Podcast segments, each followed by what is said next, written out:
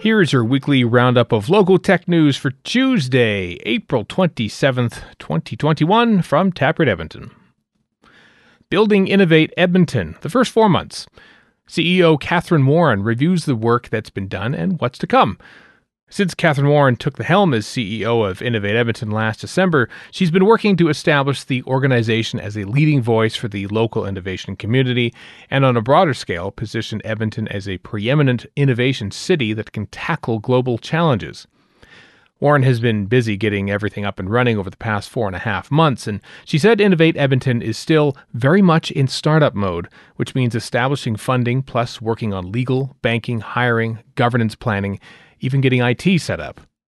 I would say that the additional challenge for us is we're also expected to meet innovators while we're doing that, she explained. So it's sort of like building a house in an earthquake zone.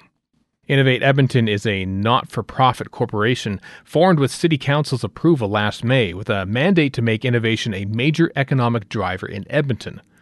As of 2021, the organization has a budget of $5 million per year, redirected from the former Edmonton Economic Development Corporation. In the first quarter of this year, Warren met with hundreds of business and community leaders and investors. My intentions have been to draw people out on their innovation expertise, their needs for support, and their hope for what Innovate Edmonton can contribute, said Warren, who is the former CEO of the Vancouver Economic Commission. That work has helped shape a vision for the future of Edmonton's innovation sector, including plans to improve startup and scale up supports such as access to capital, mentorship, makerspaces, and activities that will help entrepreneurs build their networks and reach international markets. Near the top of Warren's list is preparing to launch an open research library in partnership with Edmonton Global, which will help build a comprehensive list of innovation, investment, talent, assets, and needs for the region. Headlines this week. Alberta Enterprise Corporation has released its 2021 Alberta Technology Deal Flow Study, which shows the province is now home to more than 3,000 technology companies, with 918 of those businesses, 30% of the provincial total, based in Edmonton. These milestones demonstrate that our technology sector is resilient and has growth momentum, said CEO Kristina Williams. Looking at a decade of data, we can see the major growth impact that greater access to venture capital has had for our homegrown Alberta technology companies. Serious Labs announced that it is developing a virtual reality commercial truck driving simulator with design, manufacturing, and piloting happening here in Alberta. It is estimated that commercial deployment will start in 2024 to Canada and the US. Copysmith, which was founded last fall by two sisters from Edmonton, has secured $10 million in funding. The funding is intended to help Copysmith accelerate growth through additional hiring for engineering and design talent and added investment in developing innovative client solutions for the users of the platform, says a release. Gail Goodman is joining Jobber's board. Her experience leading Constant Contact and as a board member at world class companies like Shopify, HubSpot, and MindBody give her a unique perspective that we're very eager to draw on as we scale Jobber to its full potential in the years to come, wrote CEO Sam Pillar on LinkedIn the CIFAR Osmo AI for Good Lab announced strategic partnerships with 20 organizations, including the Alberta Machine Intelligence Institute, AltaML, CGI, Innovate Edmonton, and Service. The Edmonton cohort is the lab's first national program.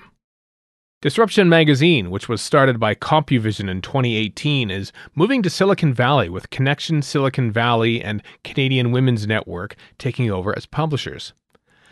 The new Edmonton Advisory Council on Startups, or ECOS, board for 2021 is Abbas Mehdi from Betector, Amit Anand from Easy En Route, Eric Martin, Health, Nicole Dong, Honestore, Anthony Chan, Venturi, Riley Dawson, student, Elisa Woloszewski, student, Kalen Boys, XGen Studios, Noah Hammer, Stoke, and Sean Fian, We Know Training. This year, ECOS intends to focus on information accessibility, government outreach, community engagement, and recovering from the COVID 19 slowdown. Startup TNT has extended the deadline for companies to apply to its next investment summit by 24 hours. Get your application in on April 27th. Ali Null of Resume Free was featured on Collision's YYC to talk about how resumes are killing the recruiting process. Syndicate has decided to remove all restrictions to investment within its community hub and sprint. Today, we had to choose between benefiting our community and balancing the books in the short term. We decided to do the right thing, it posted on LinkedIn. ImMail has been accepted into Expert Dojo's Spring 2021 cohort for its International Accelerator program. Edmonton Regional Innovation Network memberships are now open. A new University of Alberta project aims to develop an AI based screening tool to help doctors diagnose depression more precisely, reports Folio. The project is backed by seed funding from a Precision Health Seed Fund Award and counts Amii Fellow Russ Greiner among its collaborators. And Folio also wrote about how DrugBank became the world's largest pharmaceutical knowledge database. That's it for the audio version of Taproot Edmonton's Tech Roundup. Find more details and all the links in the Tech Roundup newsletter, which is in your inbox now if you're a subscriber. If you're not a subscriber yet, visit taprootedmonton.ca to join. This roundup was created by Emily Rendell Watson of Taproot Edmonton and read by me, Stephen Chapansky of Castria. If you have any questions, email taproot at hello at taprootedmonton.ca. Thanks for listening.